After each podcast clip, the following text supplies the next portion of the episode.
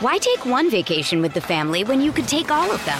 With Royal Caribbean, you don't just go to the beach. You visit a private island and race down the tallest water slide in North America. You don't just go for a road trip. You ATV and zip line through the jungle. You don't just go somewhere new. You rappel down waterfalls and discover ancient temples. Because this isn't just any vacation. This is all the vacations. Come seek the Royal Caribbean. Ships Registry Bahamas. When you need mealtime inspiration, it's worth shopping Kroger, where you'll find over 30,000 mouthwatering choices that excite your inner foodie. And no matter what tasty choice you make, you'll enjoy our everyday low prices, plus extra ways to save, like digital coupons worth over $600 each week. You can also save up to $1 off per gallon at the pump with fuel points. More savings and more inspiring flavors make shopping Kroger worth it every time. Kroger, fresh for everyone. Fuel restrictions apply. I'm Alex Rodriguez. And I'm Jason Kelly. From Bloomberg, this is The Deal. Each week, you'll hear us in conversation with business icons. This show will explore deal making across sports, media, and entertainment. That is a harsh lesson in business. Sports is not And, uh, as simple you know, I- as bringing a bunch of big names together. I didn't want to do another stomp you out speech. It opened up so many more doors. The show is called The, The Deal. Listen to The Deal. Listen to The Deal on Spotify. The fighting. It's the fighting. Cock. It's the fighting. It's the fighting. Cock. Come on, Tottenham. I found out. Um, I found out the other day on TikTok, of all places, the only place. That's where I get all of my news, my information, my Spurs stuff, all of it. History. History, well, history, and that's a great segue to what I'm about to say. Is apparently the the British Empire, when um, Here we go. a lot of Yes. the countries we conquered in inverted commas was by just putting a stake in the ground and just gone, we own this now, and they're like, is that the rules? And I'm like, yeah. And if they would have gone back to uh, if so, so if we if we would have arrived in Great Britain and put the flag down, would you have just let us take it? And they would go, yeah, they wouldn't. It's a lie. Just to, you know, we didn't need force. We used the brain, John. Use wits. Yeah, well, that's what I'm saying. It, this is what I've been saying every time this subject comes up. You know, there's lots of horrible stuff that happens in history. It's a big game of winners and losers. Britain's just been the best at it over time. Why does it's because we're the last last great empire that we're getting all the shit. No one goes, oh, when you think of the Romans, everyone talks about all the stuff they did good, don't they? They always go, oh, the roads are brilliant and they did all the underfloor heating and they're always banging on about that. They're not they're not talking to them about all the bad stuff they've done. So we're just you know, we're just getting recency bias. That's what I'm saying. Justice for Why- the British Empire. why- Recent, recency bias. Why does it keep coming up? don't know. Don't know. It's weird, isn't it? It's almost like we keep bringing it up. I don't see. I, I I couldn't give a shit about the British Empire. I really don't care about it at all. But you, I mean, I just like talking about it with you because you're so passionate about it. I find it funny. Borderline, Um, um, I find it. Yeah. you know, borderline. Just just, just shows about a little What? bit about your character. I don't know. I don't know what it is. Um, spooky. How you doing, mate? I'm good. I'm yeah, alright. Good. Uh, uh, Yeah. can I can I get your thoughts before we get? This is the uh, Q and A pod. We're recording on Wednesday. I'm away tomorrow, so I can't record. So I thought we'd get this in there. Got a big game against Nottingham Forest on Friday, haven't we? So I just thought, fuck it, let's just fucking do a little Q and A podcast, see what happens, eh? um, but some of the big news was uh, Udogie uh, signed a. Is it Udogie or Udogie? Because I, I I don't know. Udogie. A doggy. Udogie. right. Okay. Uh, so with uh, Udogie, uh, this is a question from Tottenham Raw, and he says, uh, with Udogie on a six point five year contract, how many years should Sarr get? Before we talk about Sarr, because it'd be good to get your thoughts on it. Udogie signing a six year contract. Someone must have had a word with him. Gone. This hasn't ended well for the last person who said the six year contract. He's signed till twenty thirty. I might not even be alive by then that's a that is a, a phenomenal bit of news. Like he, he's, he, I don't know, he's probably he was probably on about I don't know six grand a week or, or whatever it was, and now he's paid like a proper professional and and, and, and a quality footballer that he is. But John, what what that was that was an encouraging bit of news, wasn't it? The fact that they've recognised the fact that this kid is unreal, and it was probably always in the plan to get him signed. But his his performances this season have been so much better than I anticipated. A lot of the players the same, but great news. I mean, it's astounding if I'm honest, because we we signed we signed him as a player who was um, a very exciting young talent in Serie A. We weren't necessarily sure what we were going to get when we signed him because we loaned him straight back, and we were told that he's this sort of attacking fullback prospect, and we'd originally signed him under Conte. And we've now seen in the time since he's joined us, he's been like capped by Italy. He's put in these performances for us, and I think I think this kind of really shows us where we're at as a football club, right? Days have gone gone by when a player would go from where was he at Udinese? Yeah, Udinese to a Spurs, and the intention is to go from Spurs to one of the top clubs. I think what this demonstrates is we are now one of the top clubs, right? Which is why he's prepared to sign those longer deals because he sees himself in in a a club that's able to um, fight for top prizes and to be in the Champions League, which is where he wants to be and where all players want to be. And so I think you know sometimes we forget that actually like we have moved forward as a club, and that we are seen that way across Europe now as, as one of the bigger clubs um, in Europe and certainly in the Premier League. So yeah, it's amazing news. Um, just from a player perspective, like the guy is incredible, right? He's massive. He's quick. He's really intelligent. His technique's lovely. He's now we now obviously saw him you know, getting on the score sheet. Um, there's so much more to come from this guy. So this is this is really great news and out of nowhere. So really happy. His performance against Newcastle was sensational, wasn't it, Speak? Yeah. yeah, I mean, it's signing him on a long contract as well. It's just like a it's such a massive statement because like Spurs, we've been desperate for this kind of culture-defining appointment, like managerial wise, and, and, we seem to have it under Postecoglou. And the players are together; they fight for each other. The spirits there, they're all like poster boys for what it feels to be uh, a Spurs player and a Spurs supporter right now. Um, and just to just to follow up on what um, what John said, normally we would miss out on signing this player.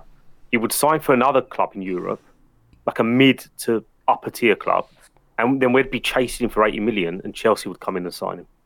So we're, we're, we're doing our work. We're, we're looking, well, Paratici anyway done the work yeah. us this time. But we're looking at players that fit the mode, that fit fit the the project, whatever you want to call it. Um, and yeah, like you said, there's nothing to dislike about the guy, personality wise, talent wise. The, the the the leading trait in our squad right now is leadership, and you can see that with the captains we've got appointed. But you can see in the players. You know, people are going to speak about Sarr, no doubt, that they're all fearless. Um, Destiny's a fucking good player, you know. In six and a half years, he's mental. Um, his agent must be getting a nice little slice of that. So that's probably why he signed it. It's only it's only relevant. It's, it's relevant for for retain, uh, retaining transfer fee, but it's also relevant to um, it's it, it, it's relevant to in, ensuring that yeah, you, you have control as a footballer. You've got leverage, right? When yeah. when a tra- transfer inevitable transfer comes. Um, but if there is no break clause in this contract, there has to be. I know there's the club's option of an extension on on uh, on five years, but essentially a six year extension, exactly the same what Kane had. If there is no sort of break clause in this, I'd be amazed. But I'd also be amazed if Daniel Levy would allow a situation where a player could leave if he wanted to, rather than if the club wanted to. Mm. So Doggy's just gone. Mate, I, I, what what do you think? Actually, speak. What you, has he has he just gone? This is incredible. Five six years of my my life are now secured. He's probably on a, a contract of around, if I had to guess, 60, 70,000 pounds a week. I mean, look, if he years. if he turns into if he turns into a proper world class player, then someone might come along with a bigger bid. But there's also that opportunity for Tottenham and the player and the group of players that he's, he's playing football with to become a club big enough where he doesn't need to step away from Spurs. But Kane did that as well. You know, he, thought he was doing that as well. Yeah, and unfortunately, it, it, things are going to come together now that Harry Kane's left because that's just the history of Tottenham Hotspur, right? Yeah, yeah, of course. Um, but but it's just it's just the way he's in football. But I, I know what you're saying. But he's probably just on a high right now, and he's probably incredibly rich, having signed that contract, and he's happy and content. yeah, he's set for future. Focus now. on the present and don't think about three, four seasons from now. Could be lifting the, the Champions League by then with well, Spurs. So. Well, uh, what multiple times maybe. Um, he's he will be 27 when his contract is up. He's currently 21. We signed him for 50. Not even at his peak. We coming in. I mean, there maybe contract extensions. Who knows if he carries on like this? Mm. Like, do you, do you always, John? Do you always see him as what he is right now? Because his versatility is be, is evident, isn't it? Because we thought we were signing a, a left wing back, then then he's now a left back slash centre midfielder slash number eight or ten, and all of those roles he's completely comfortable in. Like where where like is this going to be like what what is his best position? Like does it does does it even matter? Yeah, I don't know if it does really matter to be honest. I, heard a lot of people saying, I think maybe Cal made the point that like he's so good that eventually he'll get moved uh, to be part of the front three. Um, but I actually think football's changed where like being part of the front three doesn't necessarily like mean that you're a better player because fullbacks now are so important. And if you think about Ange's system, the fullbacks in his system are pretty much the most important part of the team. So being put in the front three isn't like the promotion that it used to be, if you see what I mean. Right, mm. when you used to have talented fullbacks, like, oh, they could play as part of the front three. Now I think actually like they're so important that, that that's sort of not as essential. So I think as long as we have Ange or a manager that plays a similar style, that actually that sort of left back or full back, which you know any sort of hybrid version of those two roles, is his best position for now. But you can never you never know, right? Like he he's obviously got such a huge ceiling and he's so young, which is, you know, the thing that I think is easy to forget just given his like presence on the pitch. So either way, I think we we have ourselves an incredible talent that we could be looking forward to watching him play for many years, which is which really exciting. He was Yeah, excited he was that. signed in August in 20, 2022 for 15 million pounds plus add-ons. If he continues to perform the way he, he has done this season, what do you think his value is at the end of the season? Just as as a reference point, right now, Transfermarkt who are pretty reliable. They they, they have a, a, know what their algorithm is to decide a player's value, but every time you look at it, you go, yeah, that's about right. They've got him at 38 million euros currently. So if Spurs, if someone was to buy him right now, it the market value, not what Spurs would demand, but his market value. Actually, that's that's the same thing. He's- but his his value as a footballer. He's a bit more than that. He's a bit more than that. Yeah, his value as a footballer right now is thirty-eight million. But so if if someone was to buy him from Spurs right now, are you thinking sixty million? Yeah. It's, it, you- you're dealing with Daniel Levy as well, and he's never going to let it go. He's never going to let the player go for 38 million. I mean, that's round it off at least. You know, True. Uh, John, you got what? What do you think by the end of the season? What his value would be? 60, 60, 60, 70? Which see, that, that's crazy, we- by the way. Seventy million pound for a player it is mental. It is crazy, but we've seen it with other players, right? Like what um, you know, Caicedo and players, you know, other players from Brighton that they had one good season, and suddenly their value went through the roof. This is what I've been talking about, you know, the last couple of weeks around like enough games to actually judge players on. It seems that even the transfer market is just gone insane. That after ten games, people are like, "Yeah, cool," like fifty million now for him because he's had one good season. Um, but if he does, does have this one good season, yeah, he'll be worth like 50, 60 million quite comfortably. Because again, fullbacks, they're worth so much in today's game because they're such a crucial part of the way teams play. So there's a premium for that position Do you as think? well. Do you think there's an yeah. there's an issue for some of these players? You know, like a player's value often goes up if they're having a good se- season in a system that suits them. Like Girona in in in in uh, La Liga at the moment. Currently, top, are they are they top of the league? They, yeah, they are. They might be top. slapped Barca the other. Yeah, the they beat, they beat Barca four two. Now there is a lot of player, a lot of clubs apparently now scouting Girona. The reason why Girona are in this position isn't because of individual players. The individual players have been able to ar- uh, perform in a way that their manager has, has, asked of them. In the same way that Pochettino was be able to create value out of a Southampton squad and a Spurs squad, to be fair, that wasn't there before he arrived. I wonder if how, how many players' values at Spurs will be elevated because of what Postecoglou is doing. Like this inverted fullback for Porro is a gold, and so it is for Udogie. They're getting to demonstrate attributes to their playing abilities that they wouldn't have been able to if they weren't given the freedom just to fuck things up. Mm. And they, and I don't mean, I mean, I don't, mean fuck their own, like, like make things worse. You know, just they can, they're just freedom to damage teams. It's a beautiful thing. Um, there's another question here about, well, the second part of that question was about Pape Sarr. and whether he, whether or not he should get a contract. His value, according to Transfermarkt's, about 35 million euros. He, he's ceiling because of the nature of his play is probably less. There'll be less attention on him than than Udogie's going to get. Udogie's going to get.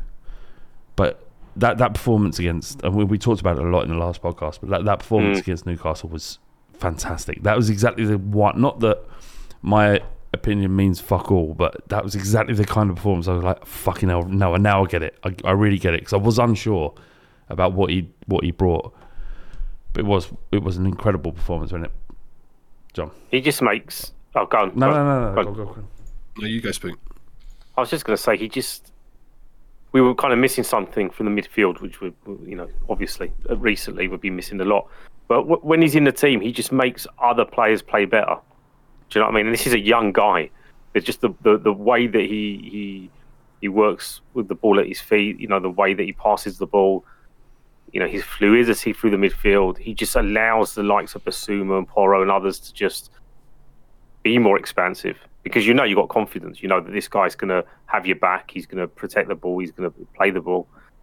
And he's a young guy. Um, my concern is is like a positive concern, if that's such a thing. Um, what happens when we've got everyone fit? You know, does him not playing week in week in week out mean that he kind of impacts his evolution at Tottenham? Um, is it the you know when when once we're in Europe, does it not matter because there'd be a lot of rotation anyway? So he's just a player that you know is going to improve game on game, and he's done exactly that, and he's probably going to get even better. Um, it's just going to. It's Premier League's a very physical league. He's uh, a skinny lad, right, compared to some footballers, but on the pitch, he's he's a giant. You don't tend to look at him and think he's a bit weak. Whereas you know you've got players like Bryan Gil that get kind of pushed about a little bit too easily. Um, it's just exciting. We've got so many options in, in, in, in the centre, so many good players. Arguably, some you might argue kind of get in each other's way selection wise, but it's a good thing. It's a good problem to have. Uh, we've got a question, and we're going to go over to Reddit, Stevie THFC, and I'm going to do my best to read this because it's it's lengthy, but I think it's worth uh, worth worth hearing. Uh, he says it's that festive time of the year again, and you're on the annual trip to take your kids to see Santa. In the queue, the children are all giddy and excited whilst you browse the Instagram models on your phone as for some distraction. But then you hear it from under the big white Santa beard, mate. You put your phone away to listen closer to the big jolly Santa at the front of the queue. The gruff Australian accent calls to you from inside its bright red suit. As your suspi- as your suspicions become reality, time seems to slow down. You head towards Santa. The cries of children and the yells of mothers fade into the background whilst you wade through the obstacles in front of you. Finally, you take it. Finally, you make it to Santa. Pick up the child on his knee, cast it aside like an empty crisp packet. You look at Santa up and down and line up his big sturdy leg to take your seat. Copper perch, mate, emanates from Santa and perme- permeates your soul. You feel lightheaded and have started to sweat. That knowing, tingling sensation your groin is growing. Now delirious, you take your seat upon Santa and hear the question you've been waiting for. What do you want for Christmas, mate? What do you boys want for Christmas? what? it was the it was the cries of children and the yells of mothers fade into the background whilst you wade through the obstacles in front of you. It was uh, So that's a really good little blog. He's put a lot of effort into that. it sounds like something Bardi used to write for us back in the day. Mm. Um, you get anything nice for Christmas? As men, do we get things nice for Christmas? I'm I'm happy with pants and socks, boys. Quickly, Just a bottle of rum would, would do, mate. bottle of rum, that's fine. Yeah. John, Yeah. Um, well, I've asked Mrs. For a. PS5. PS5. Oh. Oof. Yeah. You, Because you're I've been putting it off. I'm getting one for years because I'm just like, well, there's no point because you know there's no new games that I really want to play. And yeah, but hang on. You're you're thought, you're, actually, you're you know you're doing all right for yourself, John Boy. Your your missus is doing all right for herself. Why don't you just fucking buy a PS5 at any time you want? Yeah, no, this is what I'm saying. I, I haven't bought one because I just thought, well, I need something for her to buy me for Christmas one year. So now's the year. I've been putting off because I'm just like, I don't, you know, just not been. So what are you going to play when you get it? What, what's what's caught The your eye? latest FIFA, like a, the latest FIFA, like I Oh. do on every fucking PlayStation. Um, boring, isn't it? What if So she I if she some if if she bought herself a strap on? What would your immediate reaction be, John? Like, would you be like, "Oh, okay, like let, let's see, because obviously she's your wife and you're going to spend Yeah. hopefully the rest of your life together, and she's bought us. This is something she's in, into, Mm. and the way she's bringing it up is open it on Christmas Day, and there's a big old. Uh, got a big old dog on the end of that strap on. What? what how are you reacting? I tell you, I know. Right, I tell you exactly what would happen here. Right, what would happen is I'd be like, "This is brilliant," and she'd be like, "Yeah, yeah, you into this?" I'm like, "I am fucking well into this." She'd be like, "Okay, brilliant. Tonight, nine o'clock, meet in the bedroom." I'm like, "Fucking perfect." I'd literally be upstairs. I'd be like completely bollock naked, laying on the bed, thinking, "This is going to be the best night of my life." Right? She bursts in with a strap on. and I'm like, "Well, where's the other girl?" Oh, And then she, she'd be like, "No, this is just me and you type thing." Yeah. And then I'd be like, "Ah, that's not. No, no, no. what I was My thinking. I was question to you, John, is that would you go through with it if it's something you really wanted? Uh, no. I mean, it, dep- it would depend on the size, right? If it was just like a little nub, just like a little, like no bigger than a like pinky finger, because that's you know just like a prostate exam, is it? So it's not the end of the world. And if it meant that much to her, I'd be like, sure, why not? Everything, everything once. to, Um, to cosplay a, a, a doctor. But yeah, but if it was if it was in my scenario where she's like, yeah, I've bought this strap on so I can smash smash some other bird while you're in the room. Yeah, but that's I'm not like, what we. yes, that, that, that wouldn't be funny, would it? That wouldn't be worth talking. I know, about. but that's well, obviously, but that's what I'm saying. That's where my mind would go. So it'd be an awkward situation then when it turns out she just wants to, you know, pet All right, me. all right. Christmas Um, Day, well, she fine. comes out massive dong on it, and she went, "I'm going to smash you Yeah. with this later. Merry Christmas." I'll be like, well, I better hold back on the on the sprouts. we better go easy. Okay, I love Brussels sprouts, by the way. Oh mate, they're so banging. They're a ledge. Um, CTW three nine seventy says in the Newcastle game last week there was a moment where Isak deliberately tunneled Romero. What's it? Tunneled Romero? Does that mean just go for him? Uh, which was completely ignored in the commentary compared to Romero's tackle lo- later on. When Harry Kane used to do this, he was highly criticised of how dangerous it was. Uh, why do you think there seems to be a bias to Spurs players playing more da- dangerously and playing uh, th- than other teams? We did talk about this last week because Alan from Romford sent in a voice note, and it's gone down a storm. Like people have just been tweet like re- responding to the tweet for questions, going more from Alan from Romford. All the entire podcast should be Alan from Romford, and I don't have the phone that gets messages sent to it. Ricky has it. So I don't know if there has been a follow up from Alan from Romford, but if there has been, Ricky needs to sort it out, and we'll uh, we'll include it in, in in future podcasts. But we we talked about the bias, if it does exist, if it doesn't exist. You can't as a, the problem as a Spurs fan, you cannot defend what Romero did because if you do, you just your your your your opinion is irrelevant because it when when when it happens to our club, a player is like Charlie Adam or Matty Cash or Matty Mash. Uh, you know, you, if you're in that situa- situation where your players are being fouled and you scream bloody murder and then don't when Romero does it, like what Romero did on Wilson, although Wilson deserved it because of all the things we discussed in the last pod, was fucking foolish and dangerous. So I get that he's a great player, but you just don't. It's it's not about media bias. If our player does something like that, in my opinion, you should look at it and go, "Well, don't do that." I mean, don't stop. Do whatever you want, but but but don't don't think that there's some sort of agenda against Spurs. But Go on. they VAR did take a look at it, and it was a yellow card. So, but, that, but, And- but you're saying VAR's in your because it's in your No, favour now. What? No, no, no, no. What I'm saying is VAR doesn't know what it's doing. Like the officials in that room don't have any consistency because you can you can look at um, who's the guy that smashed into Porro, uh, Joelinton, right? In the Yeah. he went up for the ball and it looked like he just just yeah. I mean that. Um, and look, the, the thing is, the player got up, so it wasn't obviously a dangerous play, or was it? Because you know, if he's got his elbow in a certain pos- position, he could take his head off. I don't So, want. I, like- don't, I don't want another conversation about VAR. No, I don't want to. It's not. It's not about that. But if you want to lean into the tinfoil hat stuff, All right, go on. it does seem a bit peculiar sometimes. Like I, someone on on Twitter, I've seen a few people talking about how, uh, you know, pundits glorify British players, right? Steady on, John. Like Gerrard, Lampard, like you know Rooney, players that uh, have been physical. Uh, Roy Keane, obviously, like people talk about. Well, they talk about his quality because he was a quality midfielder, but he brutalised players right on the pitch. And that was all right because they're winners. They're playing for winning teams. Mm-hmm. We are not part of that conversation. We're just not part of that conversation. So when we're doing something, it, it gives the pundits an opportunity to moan. And as we know, a lot of punditry is just kind of real time content creating. It doesn't it doesn't make sense when you start linking it to previous comments made by the same commentators. They say something about one player. I remember a, a game where Andy Gray was commenting. This is going back a while, and I think Zokora made a tackle on a United player, and he fucking he lost it. Should be a red card. Should be a red card. And then Rooney or someone made a tackle on a Tottenham player not that long afterwards, and there was silence. And it was just comical. You're watching it and you're thinking, how? Is that not the same thing that we just witnessed five minutes earlier, ten minutes earlier, whatever it was?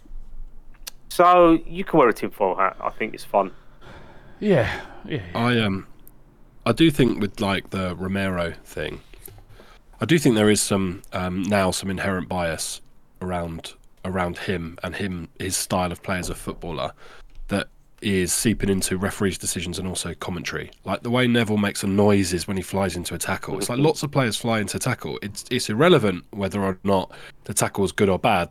That particular tackle I thought was pretty bad actually, and another day could have been a red card. I wouldn't have been apoplectic if he got sent off for that, but I thought a yellow was fair because I also thought the one where he wins the ball and then clatters into Enzo was also a yellow card, and then he gets a straight red for that, and then a week later, Havertz is playing against Luton, wins the ball and then clatters the player, doesn't even get booked. And Mm. this is exactly my point. It's like Yeah. th- those type of decisions and those type of things do go against players' reputations. And I'm not saying that's new. That has always been the case, and that is a frustrating thing about Romero is he has now a reputation that does precede him, unfortunately, um, and he doesn't help himself by Do you- flying into tackles when you're four one up. So Do, yeah, but not, an issue do, do, you think? Did you think that, that that some of that challenge was about what Callum Wilson and and Dickhead Oh, yeah. from West Ham wa- was talking about, like Yeah. mugging off Richarlison? Like, it, it, yeah, I loved it. I, I love that he got away with it. But, but if it had got sent off, we would the three of us now would be absolutely fuming because that's Yeah. four games then. Agreed, but does it? Does without it it? So but, oh yeah, yeah, because the second Still one was love straight it, red, still love right? it. a second straight so that'd red. be seven games, four eh? ga- So he'd have played. He'd have been banned. f- mo- Nearly, he'd have been have a ban longer than the amount of games Because he's he's played. played this season. Really, isn't it? Yeah, we, we we we were very lucky in that respect, and I, I guess to some degree that that Posco- Postecoglou has to have a word with him. But it also showed, though it wasn't a great example of management of a situation, it showed the togetherness between these players. Because Richarlison obviously was definitely affected by this podcast, this this thing that that, that, that um, Wilson and uh, Antonio had said about him, like mugging him off for um, you know, I don't know what as many yellow cards as goals or whatever they said about him. But the players knew about it. It motivated them. Like when when Callum Wilson headed the ball down into the arms of Vicario and he put his tongue out. That wasn't a, just a, an, a uh, like a him goading of the fact that goading, sorry, goading Wilson of the fact that, that he'd managed to miss. It was because you said this. Look at what you did. You couldn't score in this situation. You're mugging Richarlison off. On this day, Mark Richarlison has, has bagged a, a, a double. Hey, it's Kaley Cuoco for Priceline. Ready to go to your happy place for a happy price? Well, why didn't you say so? Just download the Priceline app right now and save up to 60% on hotels. So, whether it's Cousin Kevin's Kazoo concert in Kansas City, go Kevin, or Becky's Bachelorette Bash in Bermuda, you never have to miss a trip ever again. So, download the Priceline app today. Your savings are waiting. Go to your happy place for a happy price. Go to your happy price, Priceline. Why take one vacation with the family when you could take all of them? With Royal Caribbean, you don't just go to the beach. You visit a private island and race down the tallest water slide in North America. You don't just go for a road trip. You ATV and zip line through the jungle. You don't just go somewhere new. You rappel down waterfalls and discover ancient temples. Because this isn't just any vacation. This is all the vacations. Come seek the Royal Caribbean. Ships Registry Bahamas. So shut your damn mouth. And I just think that there, there's such a. But my point here is that there's such a togetherness in this squad that their willingness to behave outside the rules of decency, something you generally don't see in English football as well. There's kind of like a there is a there is a there's a code of conduct, conduct that is, you know, breaking apart season past season. But there there was a way of behaving in, in English football that isn't the same as it is right now. And mm. if everyone's going down the pan, then fucking Spurs should as well. And and stick your fucking tongue out. Give it to fucking Callum Wilson. Unrat like rattle him, like making sure that he But why, can't. but why not? But why? But why not, Flavian? Just in terms of like the psychological warfare that goes on. Like, if we're going to be winners and we're going to have win, winning mentality, It'd be great if everyone thinks we're cunts on the way. yeah, just just it's about us. It, it's let's be who we want to be rather than a reflection of what they think we should be, which is half the problem here. You know, Callum Wilson, after the game says, "You made a comment about it not, you know, not being, you know, we're all grown ups," and it's like, mate, you were on a podcast taking a piss out, out of Richarlison. I think over him With one of the most average centre more- forwards we've ever seen in the Premier League. Um, I think Richie was getting uh, was, was was getting targeted because uh, he took his shirt off more times than he scored. Um, Right. There was there was a, there was there was a joke somewhere in amongst all that. Um, to make those two very insecure footballers feel a lot better, and The redemption arc is on for Richarlison, isn't it? Because this Mm. was his first game back. Spook f- with um, yeah, from his from his talk- surgery, and he's talked about it. I mean he does look a different player, right? And again, it might be a psychological thing as well. One he's game. got the, the injury done. One game. I know, I know. My feet are firmly on the ground.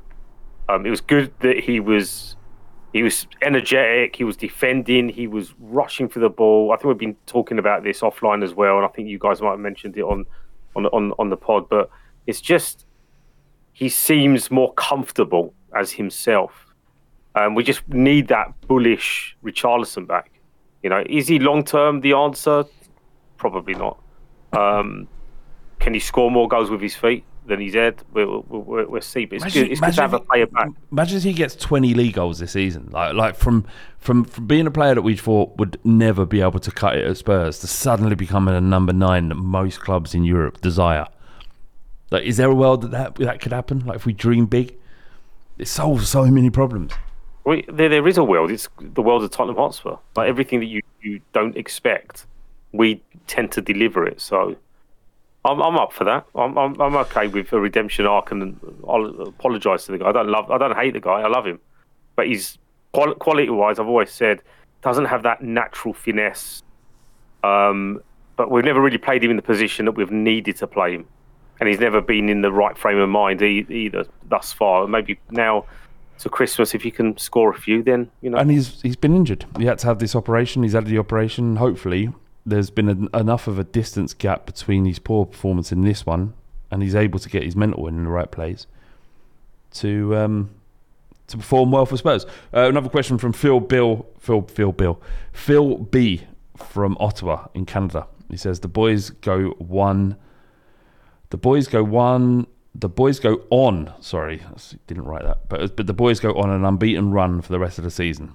As they are about to raise the Premier League trophy in Liverpool, Daniel Levy reaches out and says, "Flav, for you and Ricky and the boys, for all of your support, bring all of your friends. I've got I've chartered a bus to take you to and from Liverpool to the match, all expenses paid. So the day comes and we've been unbeaten all season, and all the lads uh, are waiting as the bus built, uh, pulls up. As the door opens, you say, "Oh shit." The bus driver is Lloris and he's absolute shit faced drunk. You know there's no other way you'll get to see Spurs lift that trophy. You're getting on the bus? There's no world. There's absolutely no way that that that a bus pulls up and Lloris is driving it, shit faced or not, that I'm not getting on. I'm 100% getting on that bus. We've been driven to Liverpool by Lloris, and we have no absolutely guarantee that we're going to get there in one piece. That's that's what that's that's life. That's living, John. That's what you want, and it. I mean, it's not what you want. You want a, just a fat little coach driver who's been doing it for four years, ideally. But if Lloris is the driver, you're getting on the bus. If he's the guy, he's the guy, and that's it. Like you, look, you got two options in this scenario: either 100% guarantee you don't see it, or you know, seventy percent. There's going to be yeah, there's a there's a fair chance that you're going to career off the M1 and into a ditch, but it's worth the chance to to see, you know, what you want to see. So I think if you don't take the chance, plus, you know, those buses are pretty big. Sit at the back, innit? Naughty boys at the back. If Yeah. anything happens at the front, you'd be fine. Just it's physics. He's not kicking you off for doing gear? Smash into something. Exactly. But think about it from a physics point of view. Smash into something at the front. If you're all the way at the back, you'll be unharmed, completely fine, because it'll just, you know, there'll be loads of crush space before it gets to you. So just everyone sit at the back, innit? It's simple, well, the, the, the problem is, is that it's just the people on the pod, and if you you Hmm. you would need to sit a couple of rows from the back, because if you were at the back and and say me and Ricky were a couple of seats in front of you, like regardless of what happens in the crash, your body weight being thrown at us would obliterate us. I'll have to sit in the middle seat and just come flying through the I mean, I mean, rocket if we hear It, crashing into it sounds like Levy just wants to get rid of all the podcasters, right? No, we're hmm. paid. We're Oh, being paid. why- We're being paid. He wouldn't want to get rid of us. We're being paid, apparently. Oh, fair enough. Fair enough. Are you being paid to speak? no, yeah, you're not being paid. That's not true. I've seen, I've seen the, I've seen the receipts. You're being paid for all the positive stuff. You. Inikin, mate. Inikin. No, you've been coating White- off. white and blue. You've White been blue. coating off Daniel Levy since fucking 2004. Your entire blog was dictated to question his his rationale, or, or it was 2006. But yeah, Mm. yeah, no, you're being paid. Um, we've got a question here from Diddy Barrett. He says, if Maddison and Micky had never gotten injured against City, how did the three of you think the resulting games since would have changed, and how many points currently would be on? Uh, also, who's the bigger man, John Bass or Postecoglou? Uh, I'll answer that. John Bass is the bigger man. Not, you know, I mean, he is a great human being as well as being a giant. Um, Postecoglou is a great human being, but his, his size is about his the things he's consumed. John, if he had never eaten a morsel in 35 years, would still be bigger than me because it's just the way he's born mm. to be. It's just his role. It's what he's supposed to be.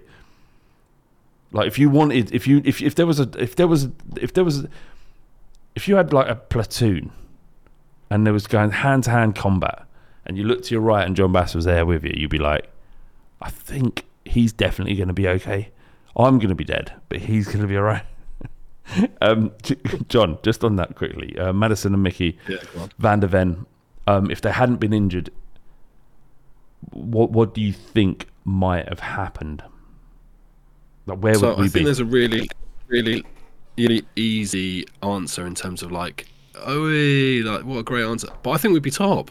I genuinely do think we'd be because I think we would have. Because I think we would have. We'd probably. John, probably John, sorry, mate. Sorry. So you might, I think you might need to either drop out of Discord and come back in, or uh, just pull your mic, uh, the lead in and out, because you just keep sounding like an alien. So let's spook you. Oh. Yeah, well, no, you c- come back. Like answer. So, but- but, all right. well, we're not. Mate, you might, you might be back. You might, you might. Is he back? Go on. Am I back? No, he's not Can back. you hear me? So no, jump No, you're out. not. You're jump right, out of Mark. Dis- Discord. Come back in. Uh, what, Right to answer the question, mate. yep. Yeah, I completely agree with John. we, we, we'd probably be top or, or, or, or second place, and that isn't just the biased answer. It, it you look at our form before in those opening ten games. We weren't necessarily at, at our full capacity even in those games, but there was something about us. There was momentum. You know, if you've got the spine of the team and, and the foundation of the defence, you're going to do a lot more damage in midfield and up front. And, and you look at the fixtures we had, like from Chelsea onwards, we might have lost one of those games because that's football. You know, it happens. Your luck might just run out for 90 minutes. Um, but we'd probably be top or thereabouts. And it was it was bizarre seeing Jamie Redknapp um, say these very same words. I was like, what, what the fuck is this? Like some kind of AI generated Jamie Redknapp talking positive about Tottenham. Yeah, it was mad, wasn't it? It's like, where's this come Yeah. from? He, maybe he's just got a, the memo to go against the you know the the, the rest of the, the pundits on Sky, but he he wasn't saying anything ridiculous, right? And you look at the, the quality in the in the Premier League right now, it's a bit it's the, the we're in a bit of a flux again. Like Man City, you know, they lose one player and they just can't win games. Scum are winning games, but then they're not looking convincing like they, they have been. Villa haven't really been tested. we slapped them. Probably should have thrashed them, to be fair, in that first half. Yeah. And yet they beat us, and, they're, and they're, everyone's banging on about as- them.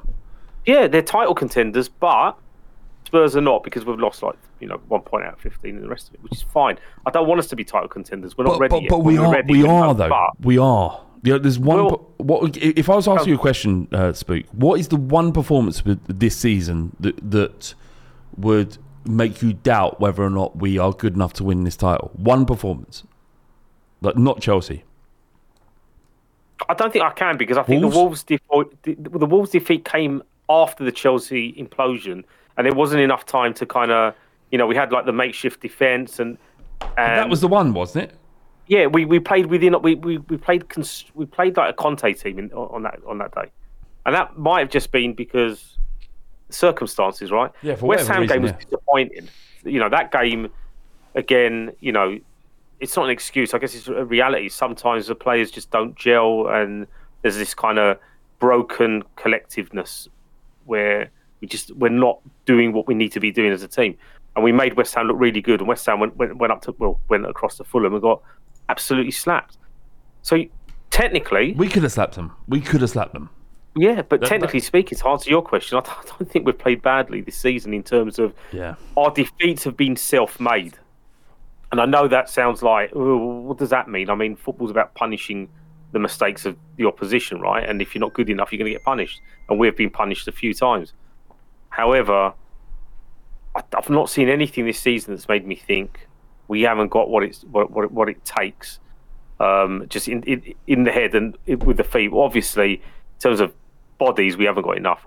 We got stretched in one game, and we might still get stretched across the, the re- remainder of the season. But yeah, we should be title contenders if, if Villa are. No, no doubt about that.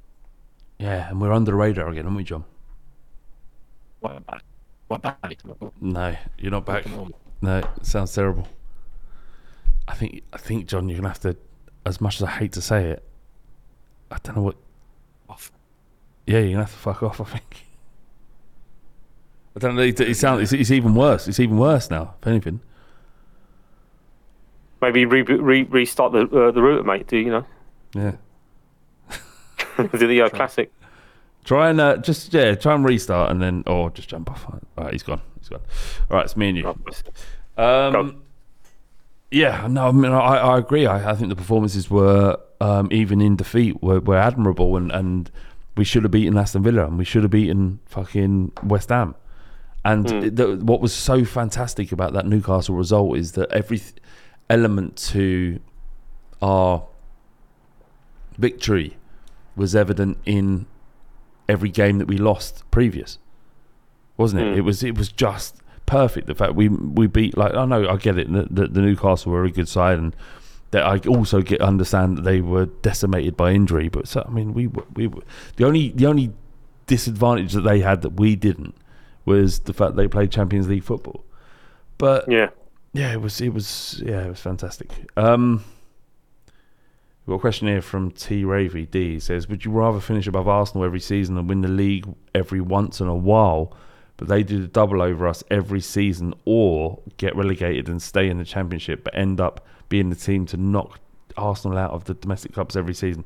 There's a lot to What the consider. fuck? Oh, yeah, There's a, yeah, there's a lot to digest the, there. fir- the first part of the sentence was fine. Uh, would you rather finish above Arsenal every season and win the league once in a while, but they do the double double over you every season? I don't want to. I don't want to be losing to them. Well, that would, it, it would be losing every single game we ever Yeah, play, nah. but we finish above them all the time. I, Mm. It's not. It, you couldn't have that, could you? No, I'll, I'll take the risk. But beat them and see what happens. Should we do another John check? See if he's here. Go on then. No. No, mate. We're gonna have to figure this out another time, John. It just. It, all right, bye. You got, you got. Can't hear. Um, yeah. So, um, what do you think our best midfield is? Like when we get uh, Bentancur back, and you've got Bissouma, we've got we've got Lo Celso, we've got Sarr, who's been playing brilliantly this season. Um, Maddison coming back as well. Højbjerg's Yeah. in there. We're stacked in midfield. Uh, we've been linked to with, Yeah. uh, Jobe Bellingham. I don't know if you, if you've seen that. Uh, the Sunderland. Well, yeah, Yeah, the, well, Jude Bellingham's brother. Jude's brother. Yeah, His yeah, shit yeah, brother, basically. We've been linked Um, with him. Yeah, I'll take. We've been linked with with uh, with a few kind of young players in the last week, and I say linked. I've just seen their images appear on my timeline, so I'm like, okay, Yeah. never heard of this guy. Obviously, I've heard of uh, uh, the Sunderland striker, the the, um, beta version of Bellingham. Um, the, the midfield wise, it's again, it's a, it's a nice conundrum to have. Like like in the past, we've struggled, right, to to kind of we look at uh, look at our midfield. We we didn't have an Eriksen replacement for so long, and then obviously Maddison comes along. Bentancur was incredible before his injury, and will, no doubt will be incredible again when he comes back. Uh, touch wood that he doesn't get injured for a third successive time. Um, it's it, it, it, I guess long term, Bissouma and Sarr in terms of the style of play that they offer. Um, if you feel like you play one of those two, right? Yeah. And maybe have Bentancur in there with Maddison. Yeah. Dramatic pause. I don't know whether you uh, disagree Well, or whether there- I'm there- just there's no right showing an- my lack of, uh, There's no right answer, is there? Speak. There's no it's the balance, man. How does it? How does it's all the balance, and, and and based on that performance against Newcastle, Sarr seems like intrinsic to the balance. right now, hundred percent. The difference he made, like we said earlier, the difference he made by coming back into the team, he just he just amplifies the abilities of the other players around him, and and that's something pretty special, right?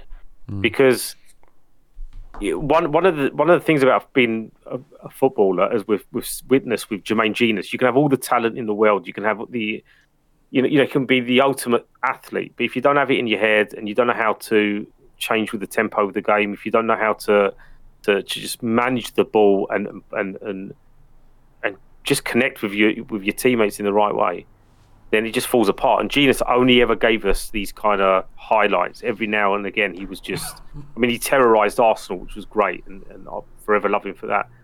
But you want consistency, and Spurs have never had consistency. Or back in those days, recently, we're, we're slightly better, and it's because of the players that we do have in the middle of the park. And um, he's such a young young lad, and yet he's he's so. I know it's a cliche to say this, but he's so level-headed and grounded and mature, um, and he's just getting better and better. And I, I think he we need to persist with him. Um, this is the just thing because the more games, the you know, the, the, the better his output will be, no doubt. completely stacked in midfield. Um, when when when all the players come back to full fitness, completely stacked in midfield. Where where, where do we need to strengthen in, in, in January? 'Cause it seems to me the more I see Spurs play and, and how well we've coped, if you like take the results away, but how well we've co- coped in terms of performances, that perhaps the depth in the squad isn't as extreme and, and worrying as we thought it might be. Um, you know, I'm I'm happy actually with Ben Davies towards the end of the season to be Van de Ven's backup, and Yeah. and I'm also kind of happy. I'm fine with Romero, um, with Royal being Romero's backup. Maybe if there's an option to sign a player in in in this in in in, in a January transfer window and it happens, then yeah, so be it. But where I where, think where do you think they go, or is it just about profiling players that are going to be good for the future or good or able to play this season? What what do you think might happen? It's tricky, is it? Because you want Spurs to buy, you want Spurs to sign the right players that are, that are going to offer us that protection over the course of the next few seasons. Most players that we're going to want to target will probably only be available in the summer. So, what do you do between now and then? Like, you need to consolidate and protect the, the momentum of the team again. You don't want Postecoglou to work with half a squad, uh, which he's had to do in recent weeks. Not that it, it's a bad thing because he learns a lot from his players, and we learn a lot about him as well. And he's proven that it's. We kind of forgot. We looked at the players and thought, "Oh my God, we, we're we're finished," and we kind of forgot. Well, hold on a minute. We've got Postecoglou. We've got his system. We've got the belief that the players have bought into.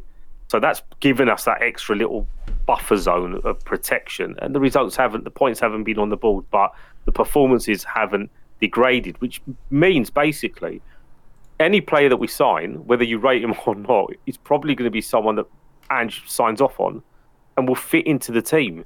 and give him that extra bit of comfort that he needs. So I wouldn't mind like another young centre back.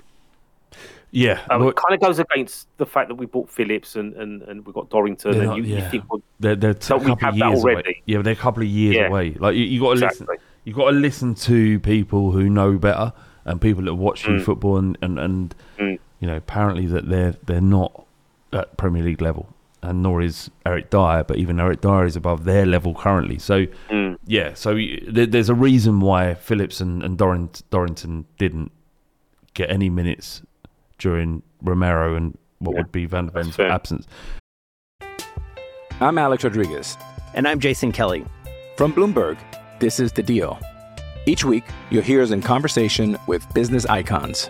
This show will explore deal making across sports, media, and entertainment. That is a harsh lesson in business. Sports is not uh, as simple as bringing a bunch of big names together. I didn't want to do another stomp you out speech. It opened up so many more doors. The show is called The Deal. Listen to The Deal. Listen to the deal on Spotify. Mother's Day is around the corner. Find the perfect gift for the mom in your life with a stunning piece of jewelry from Blue Nile. From timeless pearls to dazzling gemstones, Blue Nile has something she'll adore. Need it fast? Most items can ship overnight. Plus, enjoy guaranteed free shipping and returns. Don't miss our special Mother's Day deals. Save big on the season's most beautiful trends. For a limited time, get up to 50% off by going to BlueNile.com. That's BlueNile.com. Um, but, but yeah, centre back, just because, you know, if something happens to the wing backs, you know, what do we do? You know, we, we have to kind of move players about, right? Um, the, the other positions, it's tricky, right? Do we look at a winger? Do, do we look at a forward? left- I don't think we're getting these players until the summer. I don't. I I, just think think January is- going to be disappointing for a lot of people. Look, me, the, both of us, it. both of us, weirdly, in the fact that Postecoglou is not a pragmatist. He's very much an ad- advantageous or ad- he, he he's a he's a manager who seeks um, to perform through adventure, whereas I think both of us, to some degree, are pragmatists. Hmm. Um, you look at the squad and you just think, is it worth spunking loads in January on players that are not as good that we could get in January? Uh, sorry, in, in, the summer, next summer. Like if you look at it, you think Solomon's coming back, Van de Ven's coming back, Bentancur will Yeah. be back, Maddison will be back. Given the fact that we've seen our squad be able to perform during these periods, is it is it worth our while spunking loads of money on a player that we don't actually want but we potentially need in inverted commas in January? And the backlash from that from the fan base would be that would be that what oh well now we're, we're in a great position why didn't you spend in January? But the reality is most big clubs in inverted commas don't spend hugely in January. Yeah. The, the best the best business that's been done in January in recent years is from Tottenham in Benzema and Kulusevski. So what uh, like, what do you do? Like what what do you do? The I think that this comes down to your perception, right? Because the club know what they're doing. The club know it's it's a long term thing. They're going to build towards something. They they probably have their targets for the summer, and they're going to be patient enough to have to wait because that's the only time they're going to be able to buy them, right? And move other players out, etc., etc. But supporters look at everything with these deadlines and these kind of expectations that if we don't get anything done by X day or this season, it all falls apart. I know and I and appreciate that if you if you're in a position where you can consolidate Champions League, then take no risk and then bring in a player or two if you're able to do that. But just to protect what you've got tactically, financially, it makes sense because you get Champions League football. You can attract better players in the summer and you can spend more money. So it kind of makes sense from a business perspective to speculate a little bit um, just to protect that that momentum. But you, you're you're you're what, what you're saying is completely right. Like us signing no players in January doesn't mean we lack ambition. It just means that our, our ambition is higher than the immediacy of what's going on now. And you could argue what's going on now is just this. I hate the word transitional. It's not really transitional. It's just it's just Ange Postecoglou understanding what he needs to do to have the right foundation to, to, to build on. And if that means he needs one or two players in January, then the club will probably go out and do that for him. But yeah, I'm happy with what we've got. It's a risk, because it only takes one more implosion or another injury, etc., etc., to kind of put more pressure on the team, and and the fa- and the fans will again think, well, we we kind of fucked this up. Whereas my standing would be fucked what up. We've had four or five years of nothing, going around in a circle, like n- no identity, no culture, no desperation to win now. Supporters, the fan base, the people that, that I don't get on with, especially, you can't have the same energy as the person that you hate so much. Leaving because in the last four years he's been desperate to win immediately and it hasn't worked. It hasn't aligned. The club hasn't aligned with with either manager the players haven't aligned with the manager's ideas. Now we've got the right manager in the right in the, the right time the right players something something is definitely working out for us. Then don't rush. And that doesn't mean just sit on your ass and do nothing. Buy the right players at the right time for the right positions. Just do things properly for once. You know, and, it, and if it takes one or two seasons, that's what it's going to take. Don't, I don't think don't you can bang on about uh, oh, well, uh, the 20 years of no trophies and all that. Mate, it's not about 20 years. That's nothing. Don't, but let's have some context. Remember, context. We're happy. We've got good players. We've got an amazing group of players. We need more. Absolutely no Well, that, doubt. But that that that camp- right one. You're right. You're right. You're always right. But that that that campaign isn't going to end until fuck knows. We could win a trophy. We could win a, a league. And everyone would be so happy. And then the season after, they'll be, well, you've- now you've got to double down. You've got to back him again. And that's like, you know, I'm done talking about that. I'll never. Yeah, it's boring. I, I didn't even. Like, I just, stop. I'm so done talking about it. Like, um, there's a good question here from R Benton Core 30. He says, um, maybe it's him. Um, what's the highest and lowest league position in which Spurs can realistically finish this season? So the league table currently is Spurs are in fifth with 30 points after 16 games. Above us, everyone's on the same same games played. Yep. Uh, Liverpool 37, Arsenal 36, Villa 35, 33 for City, and obviously we're on 30. Below us, Man uh, Manchester United and Newcastle are on 26. What what's what's your greatest aspirational finish, or what what's the greatest answer? What's the uh, most aspirational answer, rather? I think I think we can. I think we're competitive enough to finish top top five. Oh, 100 percent. Like so, uh, so let's aim for. I mean, I'm sure internally that's what the players want. They want Champions League. I'm certain Daniel Levy wants Champions League football, and Postecoglou will want that too. Um, so, I, you know, going to contradict myself. Like based on what I've just said and based on the transfer talk, yeah, if we're in a position at after Christmas going into January that we're in the top four and it's looking good, um, then we have to consolidate. We don't have to consolidate. Our aim would be to consolidate. Yeah, but where, whatever where happens is but up to us. an- but- answer the question, Spook. What, what, where, where, what, what's the, what's our, what's the best, the best place this season? The best place we can finish this Fourth, season. fourth, I reckon. I reckon fourth. Top, no, fucking top is the best place we can finish. I know. Of course we can. I mean, we could. I mean, genuinely, no Could- me. could we? Like, it, could we? It, it- it's not impossible. It's just that It was always it- impossible, a but we, but It's a- could we? it's a lot. Now we're getting back. Are we getting back into that realm? Could we? I'll tell you what it is, right? If we beat Forest, then people will be talking about it. People will Yeah, be talking about it again. and that's how stupid football is, right? The, the commentary around it. We have got, if I'm not mistaken, the best away record in the Premier League. Have we? I didn't know that.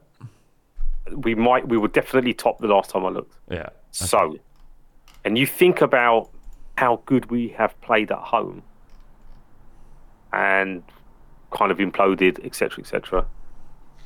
It's not that much of a difference to make up, like just in terms of form wise.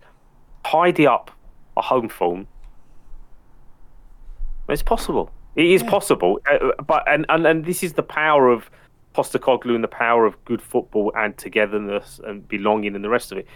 You're allowed to dream a little bit because it makes it a bit more fun. if you're sitting there like an accountant with this kind of transactional relationship, and I've seen people, well, let's talk again at the end of the season.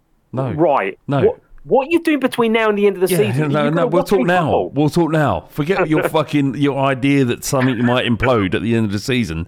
You fucking live in that world where everything's shit, Actually, right now, I'm going to be really optimistic. And my answer to that question, Spook, is the best place we can finish is first. The worst place we can finish is Sixth. fifth.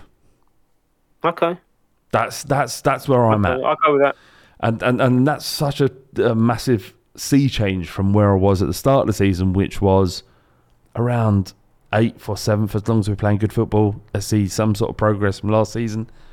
I've seen so much progress. The fact that Mm. Postecoglou has man- managed to transform this team, and from what we was a year ago today, or six months ago, actually, moreover, today, where where we were getting Mad, isn't it? Yeah, yeah. To, to to this situation now, where I'm thinking genuinely, as like without any kind of, you know, bravado or, or, or bullshit, I think that there is a chance, there is a world where we can win the league this season.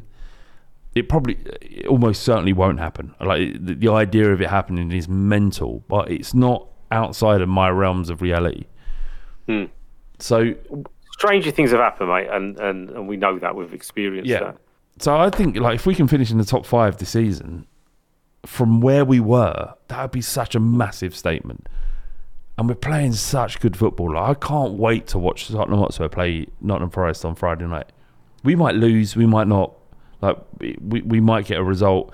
We but what but what we will see is Tottenham Hotspur playing with their chest out, with bravado, with a guile and and and, and a mercurial ability or, or, or lack thereof, wherever it might be, will will, will be a flair club playing with their chest out, with their their, their socks, their, their, their, their shirts tucked out, and then the socks rolled down, and all the stuff that all the cliched stuff that you, you we would attribute to Spurs of yesteryear. That is what Spurs are right now. Is that we don't We're care not- who we're playing. We're gonna we're gonna take it to you, and we're gonna take it to Nottingham Forest. And if we beat them, the mm. narrative changes. It really does. We're not even phase one, mate. I know. It's just the start. 16 games. Yeah, it is. I think we might have lost uh, Spooky as well. And if we have, then we'll round this up. Um, but uh, this has been the Fighting Cock podcast. Thank you very much for listening once again. Um, if you're not a patron, you can listen to much more of this kind of content if you become a patron. Patreon.com forward slash the Fighting Cock. And until the next time you hear our voices, up the Spurs.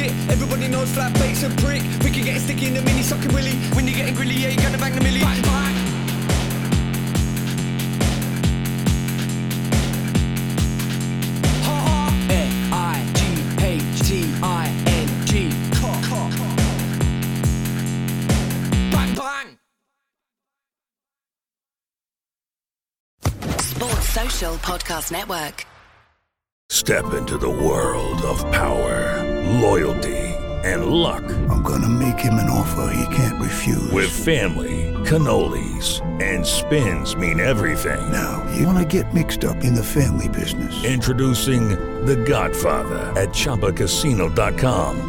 Test your luck in the shadowy world of The Godfather slot. Someday, I will call upon you to do a service for me. Play The Godfather now at ChumbaCasino.com. Welcome to the family. No purchase necessary. VGW Group. Void where prohibited by law. 18 plus. Terms and conditions apply.